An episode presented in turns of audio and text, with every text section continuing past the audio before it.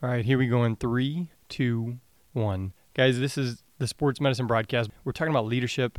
And I think even here, we're, all trying to be leaders because Dr. Matt Kutz has typed in married to my best friend, Angie, for 28 years. And then Dr. Yellen had to type in married to my best friend or the love of my life for 23 years. And then if you follow John Seco on Instagram, you see all of his all of his stuff with Jen, his fiance, about oh he's the best uh, partner, best baby daddy ever, best fiance, whatever. And so we're all here because if you know if you know me, you got an email from me. It says, "I love my wife," on the, on the signature of all my emails. So here we are, all trying to lead and loving our wives. So that has nothing to do with what we're talking about this week. Next week we're going to talk about leadership at home, but today we're talking about leadership curriculum. So leadership curriculum in AT. I don't lead an athletic training education program, but Dr. Josh Yellen leads the University of Houston Master's of Athletic Training program, and Dr. Matt Kutz just got to FIU, and he's working with the DAT program. So we've got some really big leaders in athletic training here to talk about can we teach leadership in athletic training? Should we teach it? How do we do it? Which curriculum do we use? And then, of course, John Seco. Uh, is you know our resident expert on athletic training leadership here on the sports medicine broadcast. This one is sportsmedicinebroadcast.com slash developing leadership. Coming up in this series, obviously we got this one. where We're talking about AT leadership curriculum, and then we're going to talk about leadership at home. Then we're going to talk about lessons learned uh, from Hamilton in leadership, and then we got one more with Amy Hamilton kind of keeping with the theme, talking about the leadership of GLATA and the splitting of two and leading two different districts at once. So again, this is sportsmedicinebroadcast.com slash developing leadership, and I am the host, Jeremy Jackson. We look forward to you joining in the conversation, sharing your leadership success stories and failures with us. So, Dr. Matt Kutz, welcome. And I know you were showing off all of your books beforehand. Uh, there's, there's, I think, about seven of them that you showed us there. And I know you've actually been on Joel's podcast talking about the contextual intelligence. Yeah. Um, so if you want to check out where Dr. Matt Kutz talked about uh, contextual intelligence with Joel on Athletic Training Chats, uh, go over and check that out. Without much further ado, John, you are leading the questions, so go for it. Absolutely, yeah. Thank you, Jeremy, for having us, and, and once again, our now our third year of doing the leadership and athletic training podcast. So um, uh, before we kind of get going, and I think this is going to be a really great discussion. We have some really good guests here today. Um, it's interesting because Jeremy, I did share with you that uh, I am leaving my position at my school, uh, and I am beginning my MBA program. And having a great start with a book like Contextual Intelligence from Dr. Kutz uh, has really helped me start uh, some of those things because my first class is all about leadership in healthcare. Uh, so it's it's fun to pull together all the lessons we've learned over the last couple years, uh, pull it together with one of our guests, and and look back at our conversations with other guests like Dr. Yellen. Uh, so without further ado, with our questions, how do we develop leadership in athletic training through curriculum? And I'll open that up to Dr. Kutz first. All right. So yeah, so curriculum is the hardest way to actually learn leadership, believe it or not. There's some research that was done several years, uh, well, several decades ago, actually. And uh, they looked at the best ways to learn leadership. And it turns out, I'm, of course, I'm spitballing on top of my head. So let's see what we can come up with here. There were three ways uh, to learn leadership. That was uh, trial and error, um, observation of other leaders, and then formal instruction. So those are the three. I actually wrote about this in my dissertation um, many moons ago. But uh, what's interesting about that is of those three ways, again, so trial and error is the best, most effective way, efficient way to learn leadership. Just jump in, try it, and do it. The, the second way was observing other leaders in action. And then, of course, trying it. So that ties into that one. But the third area, which was formal instruction. So that's your explicit knowledge kind of based things where you're sitting in a class, you're learning about concepts, you're learning about theories, you're learning about leadership models, maybe even management techniques. And then, and just absorbing them through reading, through lectures, things like that. And uh, and that's that's actually a way to learn it. And it is makes the top three but it's the least efficient of the top three. And that's just because of the absence of the practice aspect of it. And i think one of the ways that um, athletic training in particular needs to really get back to in terms of developing leaders in the curriculum is allowing the students to actually practice leadership and not just protecting them from it. One of the things I spoke at, I did a, um, a feature presentation a few years back in, uh, I think it was the St. Louis NATA, uh, might have been New Orleans, I can't remember now. And uh, but we we talked about that, and one of the things that was interesting right before my session, I was just walking through the um, the exhibit hall, and I overheard a conversation where these uh, athletic trainers were talking about supervising students and and it was it just jumped out at me um, crazy loud because i heard him say yeah we try to protect our students from interacting with the coaches. And uh, and and I am and so I actually interrupted their conversation and asked them a few questions about that just to follow up on that because that so alarmed me actually. And then I went from that right into my presentation, and I, of course I led with that. It's like, listen, I just came from a conversation that that we've got to we've got to begin to unpack how this athletic training thing works. If we want our students to actually be better leaders and better managers and better with interpersonal communication and and the coach um, athletic trainer connection, we've got to actually allow them to interact with our coaches instead of protecting them from interacting with our coaches. And I think that's endemic of the leadership, what I look at as the leadership problem in athletic training.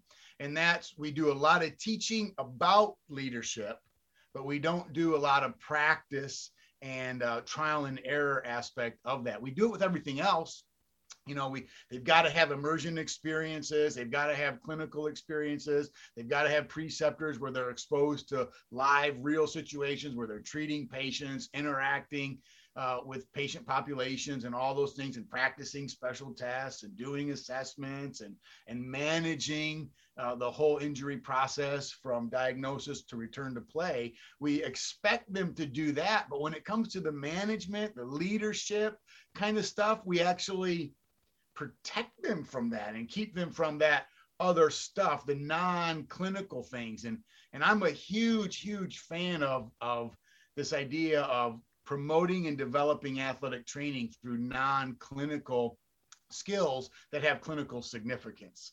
And leadership is certainly what I call a non clinical skill with clinical significance. And we've got to learn to integrate that back into the curriculum. So the curriculum can do it if we you know, integrate it together with the other forms of clinical education that we're used to doing. Josh, what about you? Yeah, so it, you know, when you bring up the curriculum, um, you know, I, I think a lot of people know that the CAATE recently released the 2020 standards, and there's a big difference between the standards that were in place before and the 2020 standards that there's really more of an emphasis on that triangulation between uh, what are we learning didactically, meaning in the classroom, in the lab, and then what are we learning in clinical experiences. And really, what it comes down to is that it's more outcome based.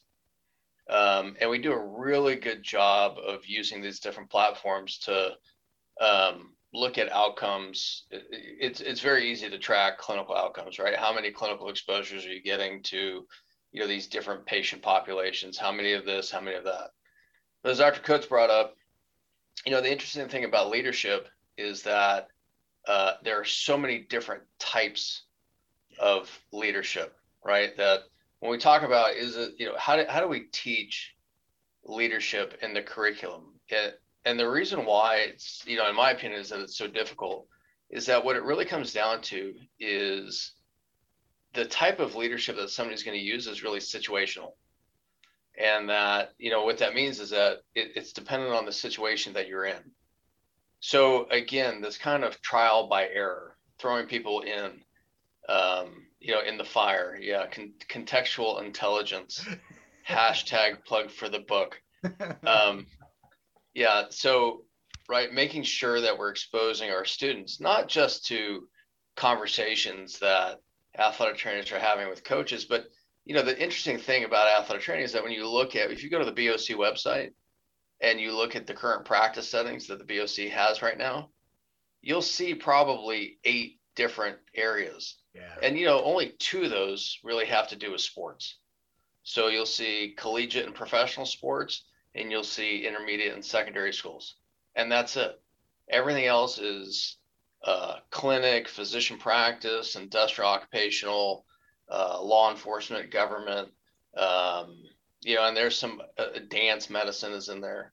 So the question I've got is that, you know, as we're looking at leadership, how do we develop good leaders? And one of the things that I've been able to study throughout my career, and it, and it really was kind of a, um, it was a really, it was a question that I had for my dissertation, was what really makes a good leader? And are we really putting people in positions where they can really lead? And are we are we putting the right people in the right places to do the right things? So there's a there's a book out there that I read during my doctoral program called The Energy Bus. And that that book is about putting the right people in the right seats, going in the right direction, and we're all moving in the in the you know with the same mission to accomplish the same goal. The military does this really well right? So if you're going through a military academy, if you're going through a ROTC program, they they, they really spend a lot of uh, time in making sure that their leaders know how to lead. Uh, some other some other people that uh, or other institutions that do this really well are Ivy League schools, and then you've got some kind of liberal art private schools. The reason why I think they do it so well is because they still really capitalize on that problem solving model, right? So if you're going to if you're going to get your MBA, right? Everybody in business has learned about Six Sigma. Yeah, have you guys heard about that? All right, Six Sigma really starts from that Yale six-step process of problem solving. And so that that is a process that's one of the components of being a good leader that you're able to solve complex problems. And then you know do i have a mission? Do i have a vision? Do i know do i have goals? And how do i achieve that? So one of the questions that dr Kutz and i have talked about is, and this was one of the questions that i had during my dissertation is um, you know like for instance if i use jeremy jeremy's in a jeremy's an athletic trainer at secondary school setting. So there's a principal of a school right? There's an assistant principal of a school. If you want to be a principal of a school they're going to send you to principal training to learn how to be a principal, to learn how to, you know, lead the school, to learn how to accomplish mission, vision, goals, objectives, all that other stuff. If you want to be the CEO of a company, that company is going to send you CEO training to accomplish the same things. But in higher education, um, you know, and it's pervasive, is that we make some assumptions in, in higher education that just aren't true. And some of those assumptions are, you know, you were a good instructor or maybe you led a, a specific division of an academic program, you know, whatever it is. And so that must make you, a, yeah, yeah, you were good at research, you know, you, you, you had good teaching evaluation, whatever it was. And so that must make you a good leader. Those are two very different skills. So the question that I always have is this. If you go to the CAATE and you look at the amount of accredited programs are in the country. There's 289. That's of, as of September 2021. And then when you go to the BOC, there are 58,000 certified athletic trainers, right? So if you do simple math, and Dr. Coates corrected me on on my mathematical um, equations term Only because I got busted for it myself. Yeah, it, I mean it, it's fine. You know, I'm in I'm in the presence of greatness, and so I, I need to really, you know, absorb all that. So what it really comes down to is that when you do the mathematical equation, program directors make up like 0.05% of the entire athletic training population. 0.05%. But the way that the athletic training profession is set up is that those program directors, 0.05%, are responsible for the other 99.95%. So if we're not training our leaders to be leaders, how are they training their students to be leaders. So it goes back to that's a huge a huge issue. You know that that you know you bring up a great point with that, and the and this is something that that I think we as curriculum programs, as faculty, as as as preceptors need to do a much better job of, and that's recognizing that reality that there's such a small minuscule percentage of athletic trainers who have these leadership positions. And i and and of that small percentage i would argue that not even well a, a smaller percentage actually demonstrate leadership the way that um, i would describe an efficient leader. Most of them are administrators and managers. And so that's even a smaller percentage so that means we've got to start doing something to increase the exposure i, I think it's a two-pronged approach you already mentioned one and that's we've got to do something to begin to train these program directors and these clinical education coordinators more in, in business oriented leadership. And then we also need to increase the exposure that our athletic training students are having. And I think, again, I'm I'm giving the benefit of the doubt here, but but I think and I hope that's a big part of interprofessional um, practice. And the big push behind all the standards for interprofessional exposure, interprofessional practice, interprofessional education is to try to increase some of that exposure because I, I think in my 27 years as an athletic trainer now and, and looking back with different students and, and, and different alumni and, and asking them over the years, you know, what is it that you wish you would have learned? That's my favorite question to ask my students after the fact when they've been out for a while. You know what is it that you wish you would have learned when you were here that you that you know now that you didn't then kind of a thing? And without fail it's an overwhelming majority of the responses. I, I, i'm going to say like 99% of the responses are always a non-clinical skill set Never, never has anyone said, Oh, I wish I would have learned another way to evaluate the knee. I wish I would have learned another, you know, the pivot shift a little bit better, you know, technique wise. I wish I would have learned this. It's always an interpersonal leadership kind of a thing. I wish I would have learned. The big one I get is strategic planning. I'm a big big nerd on strategic planning. So, I, you know, they, you know, you, when you did your strategic planning module, you know, I kind of ignored it. Boy, I really wish I would have listened to that more closely because that's that's actually what I'm asked most to do. My most uncomfortable situations in the profession is when I'm invited into sit on a committee, sit on a planning group, sit on this, and they're expecting me to contribute, and all I can do is volunteer to tape their ankles. You know, it's like, wait a second, this is this is we're trying to grow our profession, the reputation of our profession. And if we think adding clinical skills to that is going to do it, we are sorely mistaken. We need to add these interpersonal skills. It's the, you know, I, am on a huge soapbox right now. And, and speaking of, you know, CAATE and the BOC, who are they're great organizations. And, and I have tremendous respect uh, for the organizations and for the leaders in those groups. And one of the things that I've always kind of harped on which I think is kind of lost in the minutia, is as our five practice domains. You know, the BOC puts out our five practice domains, and we we know them. And the fifth one is healthcare administration.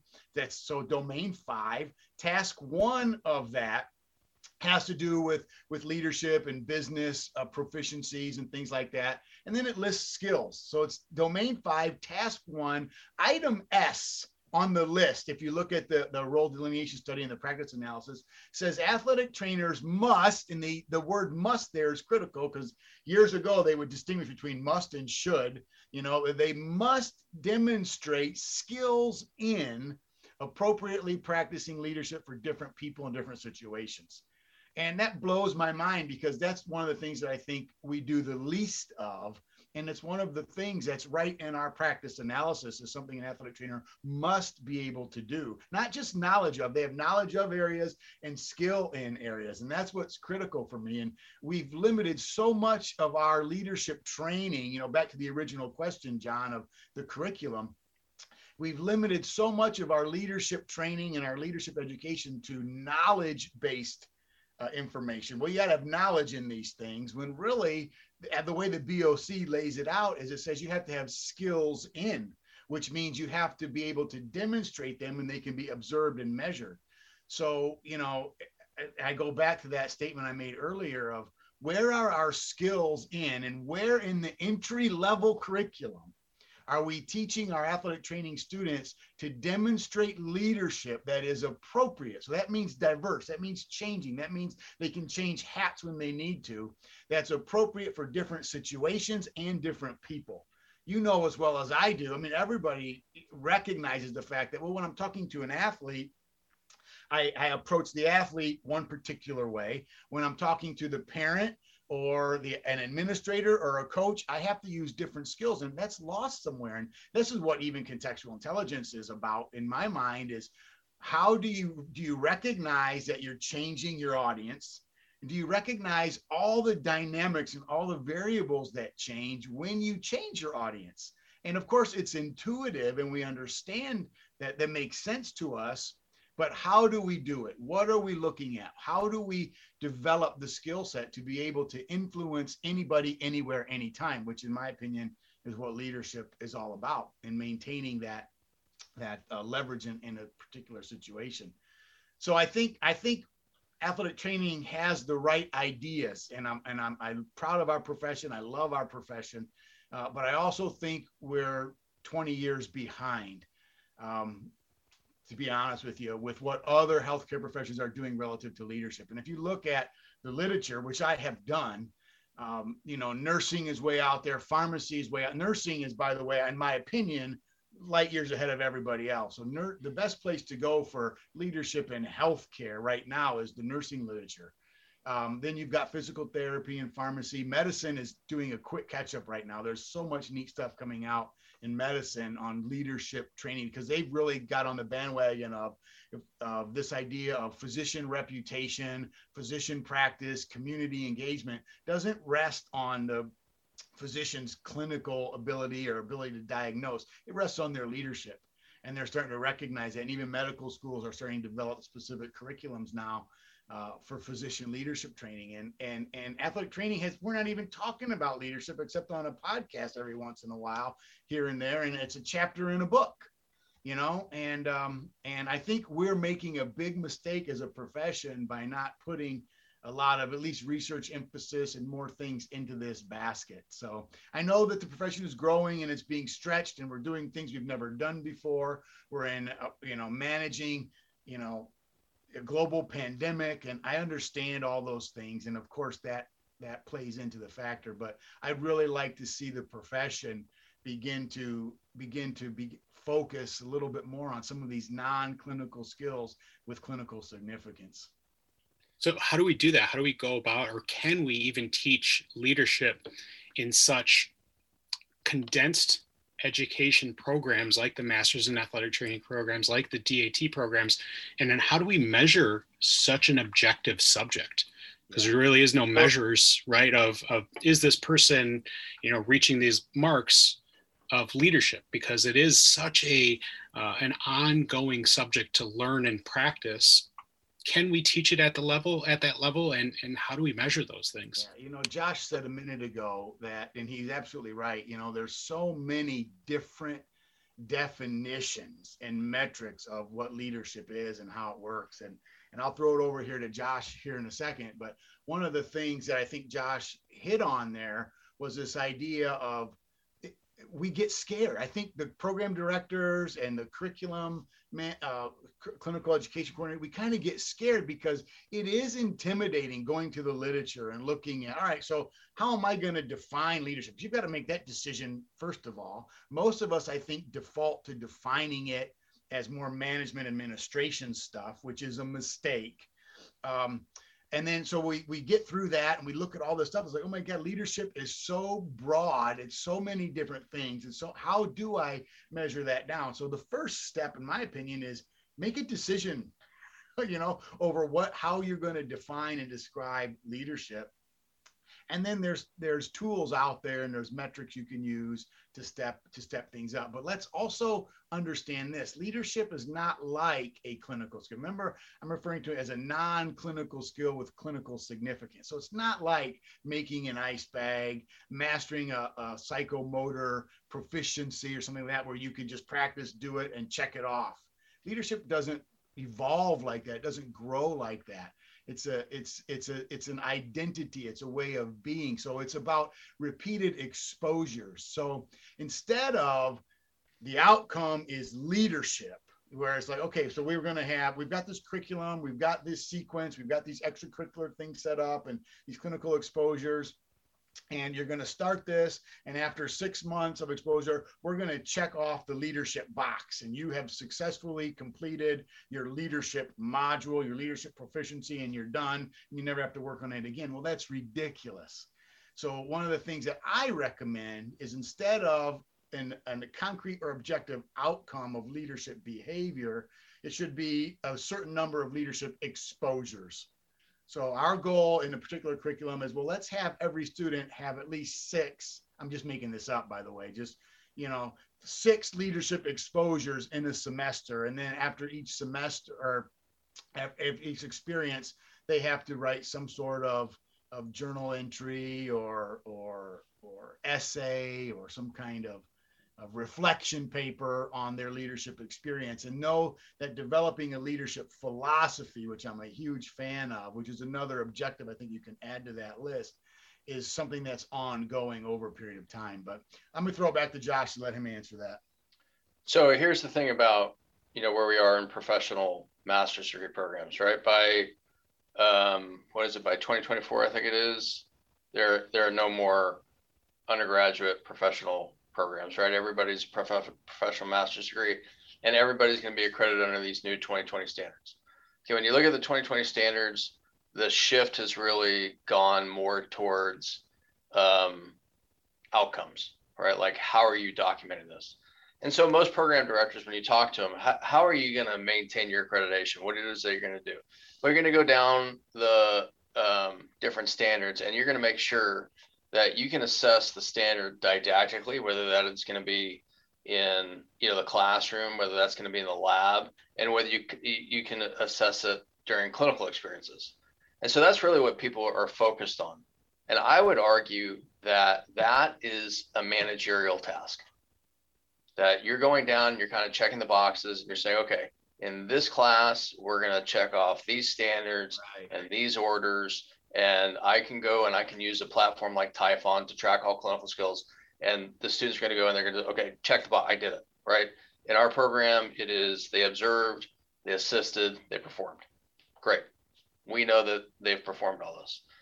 So in the curriculum right now, I want to say it's like standard 67, 68, where it really talks about self-assessment.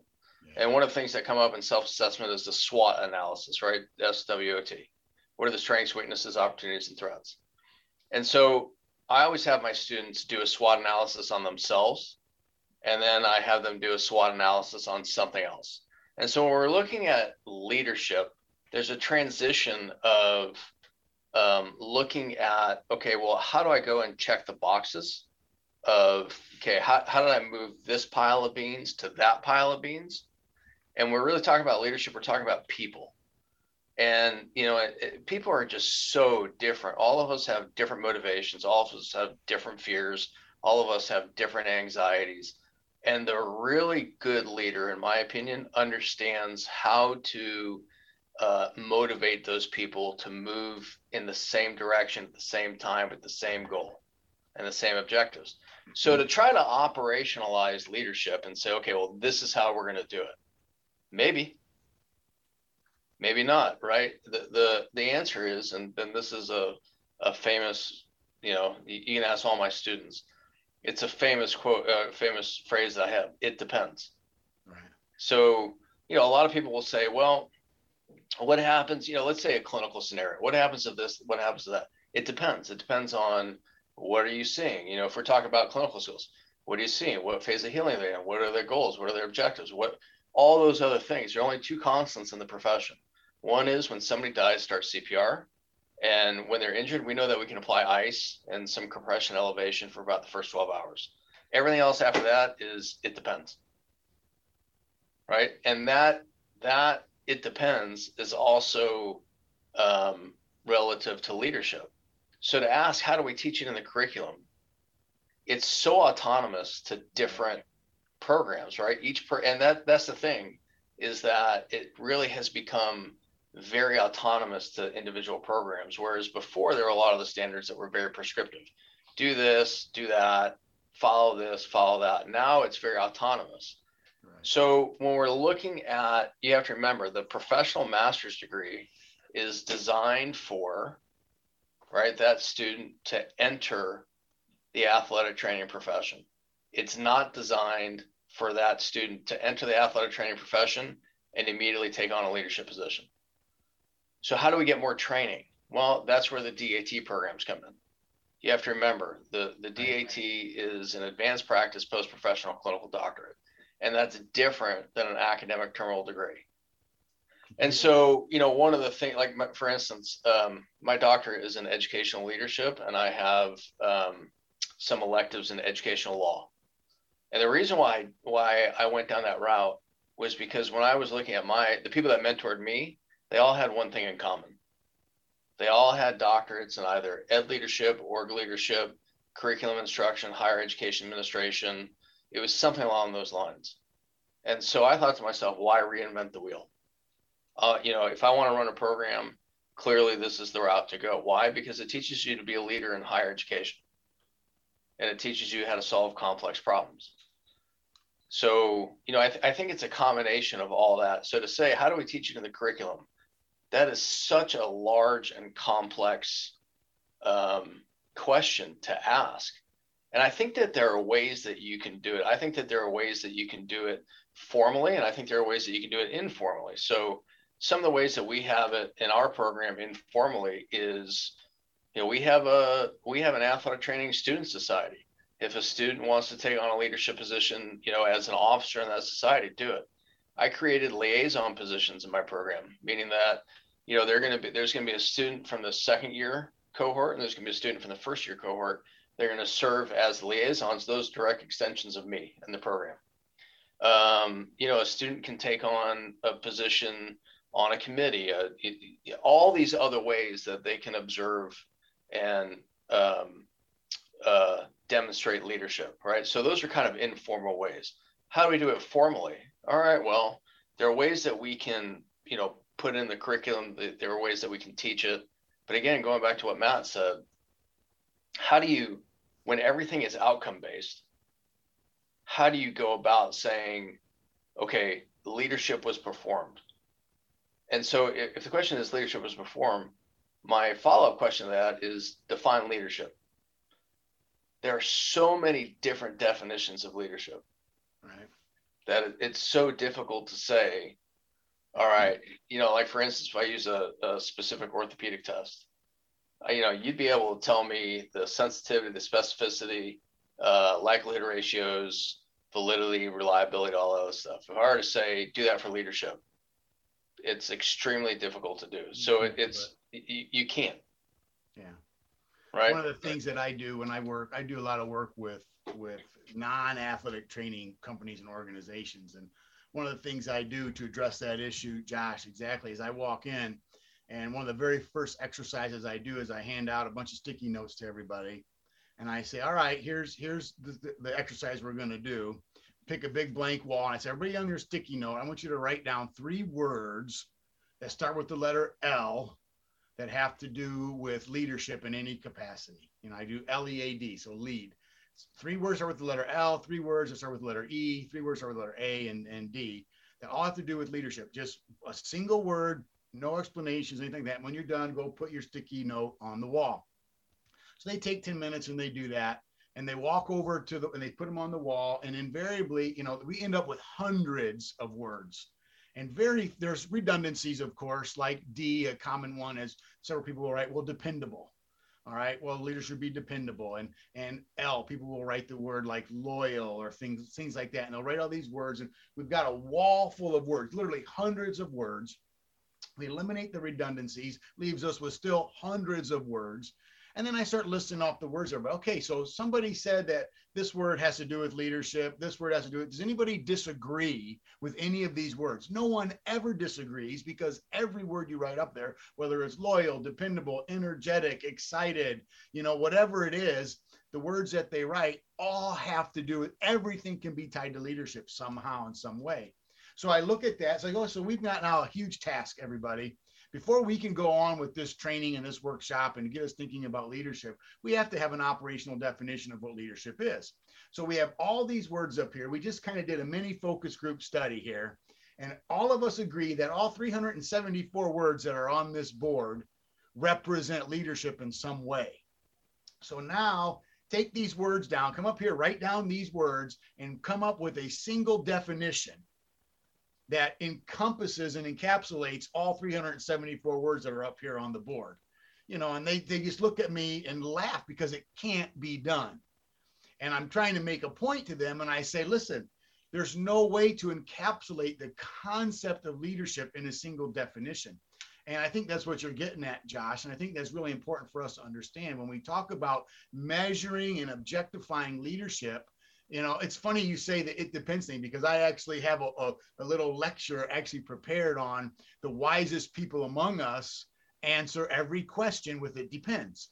You know, it depends is the best answer to have. It's actually the answer that experts give uh, to questions because it depends um, is, is a cop out for the novice but a real answer for the expert. And that's and what I'm and I make that distinction. I said, when you say it depends, you better know what it depends on.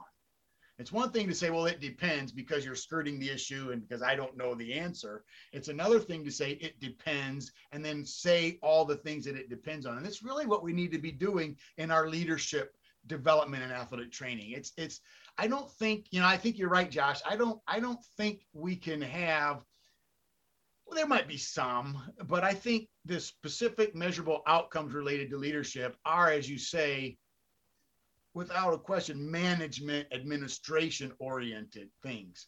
But when it comes to, down to leadership, I think our job as educators, and I'm just talking out loud now, I'm just making stuff up here, but I think our job as educators uh, in athletic training is to really get our students and our, our proteges, our mentees, to be able to answer the it depends question as an expert you know answer that question. Well here's what it depends on because that's really what even when i write and talk about contextual intelligence uh, the foundational aspect of contextual intelligence is being able to diagnose your environment right? Same way we would diagnose somebody shows up and says hey i've got lateral elbow pain. Well you're going to go through a process to narrow down to get to a differential diagnosis, right? And you're going to ask certain questions. You're going to take a certain history. You're going to look for certain, op- you're going to observe a certain way. You're going to palpate certain spots. You know, you're going to do certain things to get to that differential diagnosis. We need to do the same thing with leadership.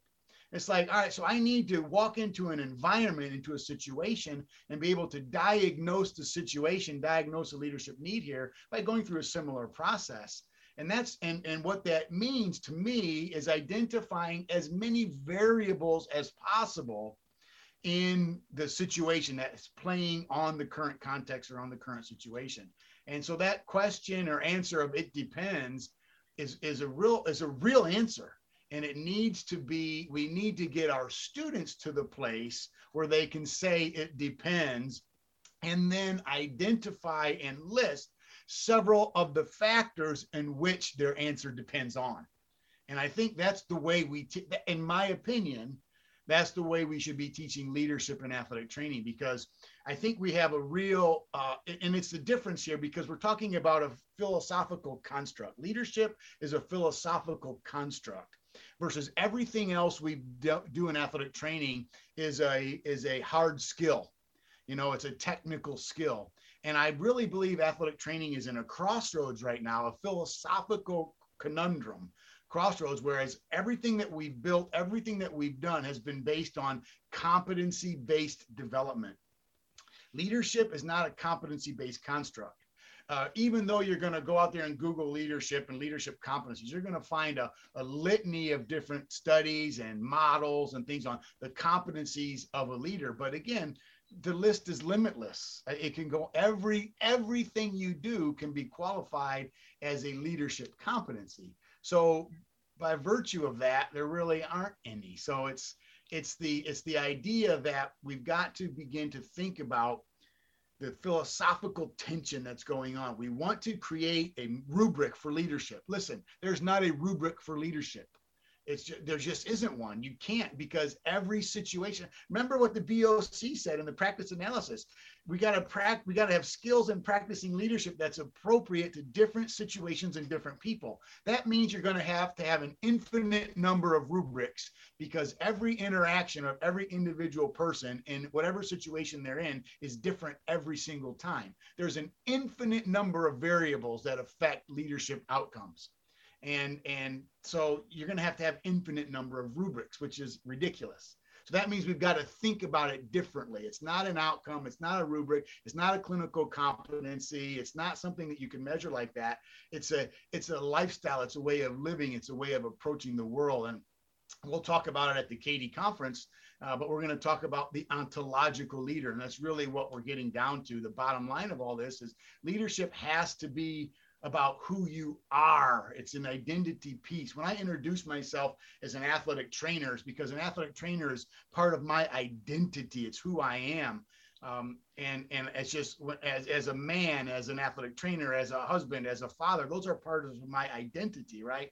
So when I introduce myself as a leader, it should be similar to that. It's just something of who I am. Um, and that again goes to uh, uh, just developed over my way of thinking, the framework in which I approach life, how I answer questions like what is leadership.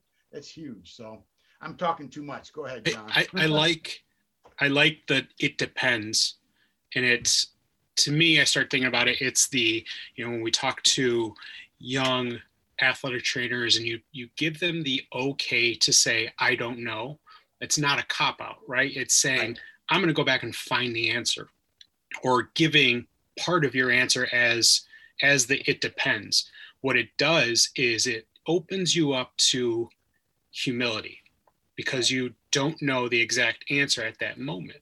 And that's definitely one of those things that we look at as a leadership skill is is your ability to be humble in moments where you need to be and, and not be always the leader because you're not ever going to know all the answers to everything and that's so important and that that kind of goes back to the it depends i don't know it's allowing yourself to say i'm humble and I need to take a moment to grow from this. It, it opens right. you up to be, uh, you know, a little bit of a fool to give yourself the ability to grow and and to learn and then which is going to turn itself into the ability to lead others too. So uh, saying those things like you said is not a cop out. It's a right. way to learn and and and to lead in the future. You may have to take a step back to lead the next time around. Let me uh, let me say something john I, feel here. Oh go ahead josh. I, I was going to say um, so if i follow that you know it depends right a, a lot of what Matt was talking about was developing these algorithms. So here's an example that I give my students. But you know, by the time they go and you know they're about to graduate from our program, they're in their last class, they're preparing for the board certification exam, all these other things. They've gone through these really hard, ridiculous classes. They've learned close to a thousand different things that relate to all the different domains of athletic training, right? And so I go back and I say, all right, think back to your first semester in, in the program, that first summer. And in that first summer, they've got an anatomy class, they've got an emergency medicine class, they've got their first gen med class, right? And if I were to ask you then, somebody's got left shoulder pain, based on what you knew at that point, your answer would probably be, oh, it may be some sort of cardiac event, maybe something with the spleen, you know, something along those lines. But now that you're, you know, you've gone through five other semesters, and you, you have all these other possibilities. It goes back to what Matt was talking about in terms of differential diagnosis, right? And so if you ask them now, you know, at, at the end of that curriculum, all right, somebody's got left shoulder pain. What is it? What's the answer? It depends. It depends on all these different things, right? right? And that's what that's that's what makes it so difficult to try to operationalize and define leadership that's the joy that, and pain of leadership. You know? Yeah, is that like uh, develop an algorithm for leadership? Right. You can't. Right. Right. I mean, you can come up with things like, for instance, if I pull up, I mentioned the Yale six step process of problem solving, put it up there. I don't know if you guys can see it. Right. So it's like define the problem, you know, root cause, all that other stuff. Right. And what's really interesting is that when you go and you kind of replace the words, that's how we solve things in science and that's how we solve things in medicine we just changed some words a little bit. Right. That's it. So we're all trained to think that way. And so to be a good leader, you have to be a good follower. And you know, when do you when is it appropriate to follow? It's appropriate to follow when you're young. And I think one of the problems that we we have in the profession is that we take people that aren't quite ripened yet and we thrust them into leadership positions when really it's really we thrust them into leadership positions because in our minds they're more management and administrative. It's not. You got to remember, leadership is about people. Leadership is not volunteerism, and I think that's one thing that our profession has messed up. And I and I go toe to toe with anybody on that who wants to argue with me. But uh, we have we have misplaced the concept of leadership with volunteerism, and I think so much of when we think about, well, get into leadership and get into leadership. Well, how? Well, volunteer for this committee, volunteer for that committee, serve on this. Now, I'm all about service. Service is critical. We never outgrow our need to serve um, our entire lives. So we definitely need to do that. But volunteerism is not the the training ground for leadership. It's volunteerism is a training ground for position and rank in an organization, but not leadership. So I'll I'll leave that there and go ahead, Josh. I interrupted you. Sorry. no, that's all right. I'm getting an idea of what it's going to be like on Friday. Yeah. Um, uh, right along the lines of what he said, right? you talk about service, right? Servant-based leadership is a is a is a theory of leadership that holds a lot of weight, right? Like, look, the the best type of leader is a servant, right? You're there to serve others. And then going back to higher education, something was said before, and we're going to tie leadership into management and the business. And a lot of educators get upset when I say this. Education is a business, period, end of story. It is a business. And it's such a unique business that the student is our customer, our product, and our asset. Yeah. John, you're heading into the MBA. All right. When you're done with your MBA, come back to me and tell me what other business did you learn about where the customer, the product, and the asset are all the same thing. You're not going to be able to find it. So we have to be doing it so unique that we are able to take somebody and transform them into people that can take on um, the topography of healthcare now, right? And so I'll give you two case studies, um, and they both really kind of had the genesis at the same time. One is athletic training, right, and the other one is physician assistant. One is more accepted in the medical model than the other. How come? That's a great. It's a great question, right? Why? They're both a professional master's degree. They both um, are there as extenders of the physician, right? They both under they both work under uh, physician delegation. They both work under physician directives. They both work under standing orders. Why is one more accepted in the medical model than the other? What happened along the way? That's a really good case study. I think we could find a lot of answers on Twitter. I think we could. Maybe. A lot of opinions on that. Not, I guess not yesterday. down to the most basic one is it's just the title. yeah, I don't know. I want to talk about your responsibilities, and I know we're going to have to wrap in a few. Uh, I want to talk about what your responsibilities are to your programs, and what are the differences when it comes to developing leaders within your programs. Because we're both in you're you're both in two different programs uh, and, and two different types of programs. So I want to I want to touch talk about those differences, but let's find some similarities. So I'll, I'll, I'll start off right. One of the first things that I tell people when they walk in is, um, I'm I'm interested in producing leaders, and I'm interested in producing agents of change.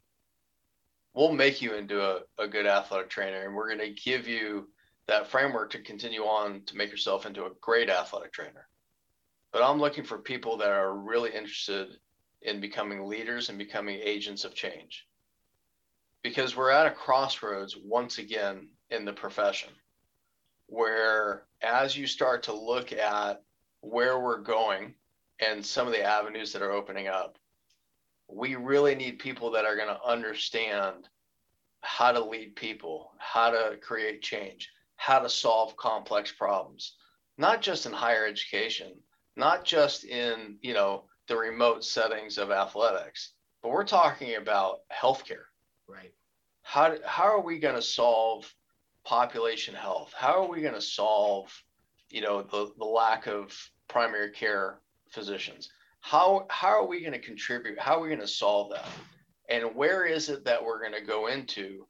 And, you know, what, what settings are you going to practice in? So that's what I'm looking at. And I'm always looking at are they going to be good leaders? Are they going to be good agents of change? And I'm always going to give them an opportunity to just take a hack at it. You know, part of leadership is, you know, you're going to think you're going to think you know what leadership is, and then you're going to go give it a shot, and you're going to get knocked on your butt and be like, this totally backfired. Right? How come? Well, because you know when you're working with groups, each member of that group has different motivations, have has a different psyche, has different anxieties, has has different fears. Right? All those other things play into it. So that leader needs to know who to push, who not to push, when to push them, how to push them. What is the feedback? Right? Does everybody get uh, you know, a clap and a blue ribbon? Does everybody get yelled at? Does everybody, you know, what, what ends up happening? It, this isn't one size fits all by any stretch of the imagination, which is different than management. Mm-hmm. And so many people confuse management and leadership. They think they're the same and they're not management is is fairly easy, right? I'm going to check the box and I'm going to do these little things to make sure that you know the the Excel spreadsheet matched up. But now I'm dealing with people and I need to be able to influence and I need to be able to motivate the people to move in the same direction the same time with the same goals, same vision, same objectives to accomplish what it is that I as the leader want to develop right? Sustainability. So that's one of the things I'm always interested in. And along the way, I'm going to give them opportunities to do it. So that's what I'm always interested in. You know, at, at FIU, we're in a we're in a different situation because when our students come to us, they're already good athletic trainers. Some of them are even already great athletic trainers. So this is this is the thing I love about FIU and, and the DAT program that we have here is we have a DAT program that is specifically focused on educating and training good and great athletic trainers to be leaders. I mean, our focus, we are, we, we're probably, I don't know this as a fact, so nobody yell at me or shout me down or anything, but we're probably the only DAT program that doesn't have a clinical emphasis. So we're a non-clinical, we're, we, our emphasis is domain five of the standard. So we, we have specializations in entrepreneurial leadership, uh, global leadership and academic leadership.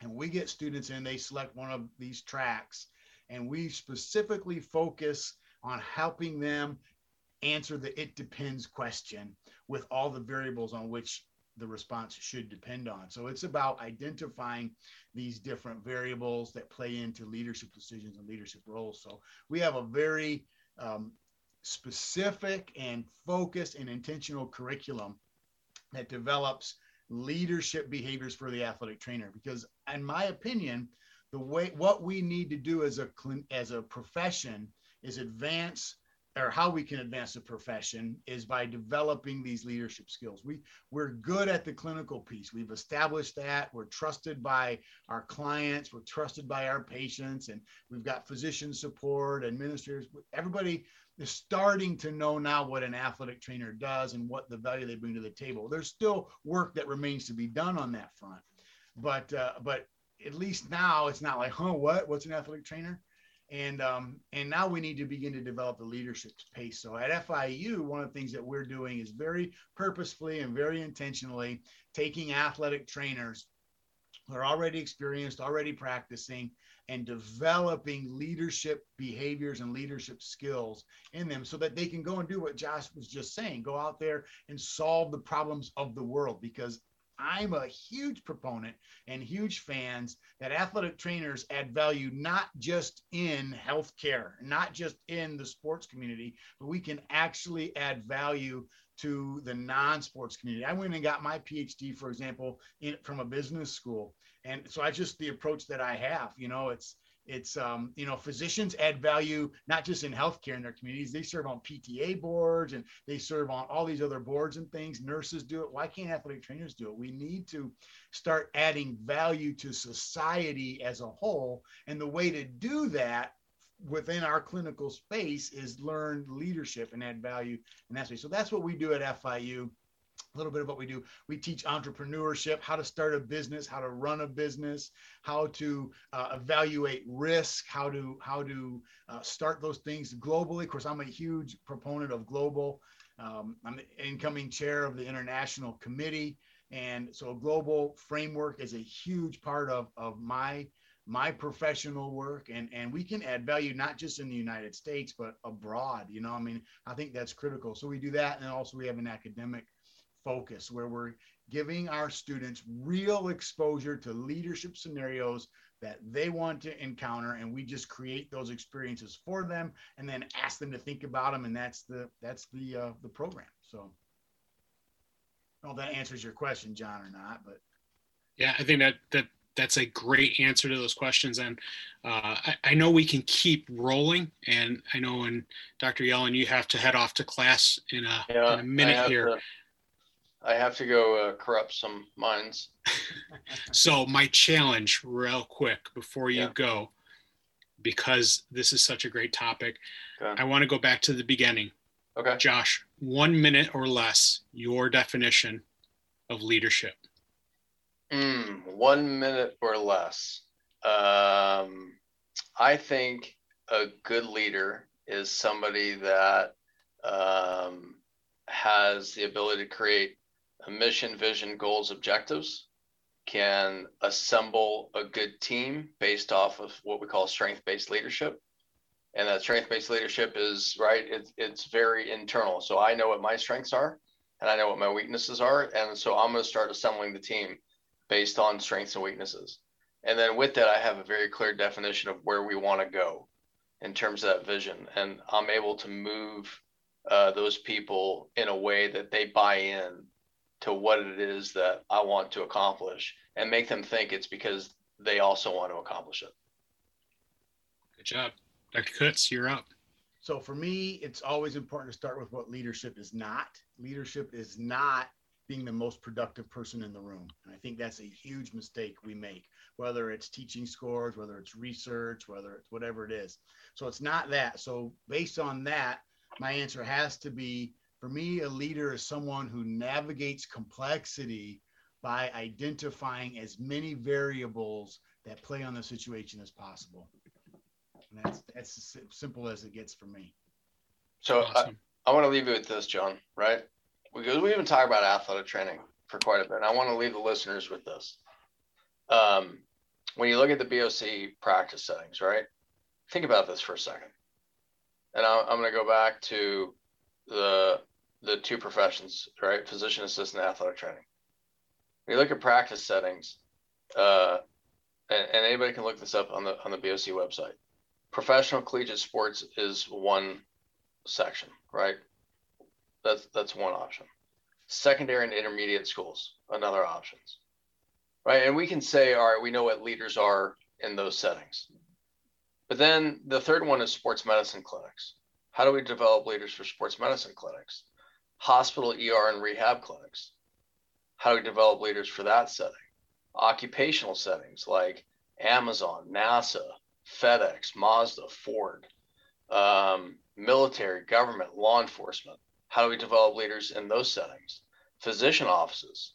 So we go back to you know value.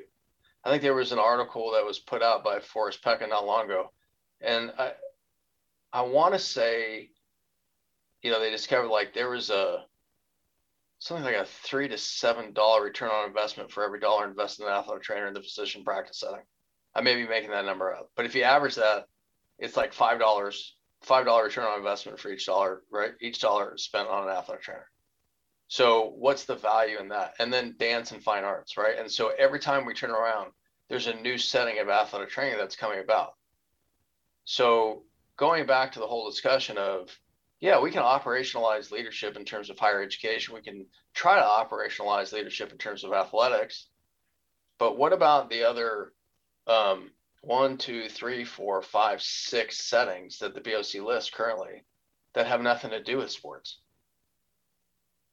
How do we do that? It gets so complex. That's why it's got to broaden, Josh. That's why our definition and understanding of AT and leadership within AT has got to broaden. We have to we have to reconfigure and reconceptualize the whole notion of leadership if we're going to be successful at promoting the profession.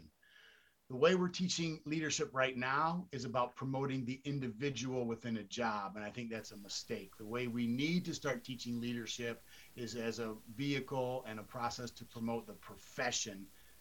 And I'll just, that's my, that's it. I won't say anymore. Jeremy, you have any questions to, to finish?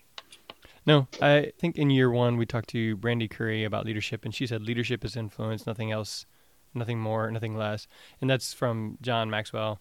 And you know, Josh said that as well. Leadership is influence, and I, I still need to look a little bit more about the whole manager manager versus leader. Um, and so I'll look at that, and maybe we'll discuss that in some of the upcoming ones. But for now, I think that's good. There's there's a lot of really good information in there, and then I look forward to seeing what we have the rest of this month as well. This is sportsmedicinebroadcast.com slash developing leadership. Uh, I know Dr. Kutz is famous, like you said, all the books. He's on lots of different social media. Um, Matt, what is the very best way to get a hold of you? Uh, MatthewKutz.com is my website. Wow. So it has all of his ways to get a hold of him via social media, email, Facebook, anything like that, right yep. there on MatthewKutz.com. Check that out. Dr. Josh Yellen, best way to get a hold of you. Probably track me down through my UH website, jbyellen at central.uh.edu. There you go. So email him. I'll have all those in the show notes again at sportsmedicinebroadcast.com slash developing leadership. Mr. John Ciecko. Uh, my my website is twitter.com slash j-o-h-n c-i-e-c-k-o that's probably the best way to get a hold of me is just via twitter uh, we're, we're there all the time. So, John, I, I need you to share that picture of you and Jen and David with the laser lights and the yes. sweaters when you reshare this podcast because it, it's just too epic. All right. so look for that from John on Twitter, and then you'll definitely want to follow him. Uh, John is a big fan of Myotech, and just recently Paul shared some of the shortages and outages of things, products that are being held up. So make sure you get your crutches. There's a couple of other things that he shared as well that we talked about in the AT Inventors series. Uh, John, any other parting words on Myotech? No, they're they're a great company to work with. Uh, incredibly personalized and uh, incredibly efficient when it comes to ordering and receiving supplies, uh, unlike some other companies that will send you boxes of uh, 300 rolls of loose tape. They'll get you what you need. So, yeah. So one of the things that we talked about with Paul was their small size allows them to pivot and move with the changes of time. So you know they can uh, adjust their processes and kind of be a leader in that way. So check out Myotech, Myotech, uh, myotechstore.com or uh, you can go to sportsmedicinebroadcast.com slash myotech. And if you're ordering for your own self, there's a discount. Usually through a school budget, you're not going to get that discount kind of thing anyway. So for Jeremy Jackson, host of the Sports Medicine Broadcast, Dr. Matt Kutz, Dr. Josh Yellen, John Ciecko, and the Sports Medicine Broadcast, that is a wrap. Thanks. Thanks, guys.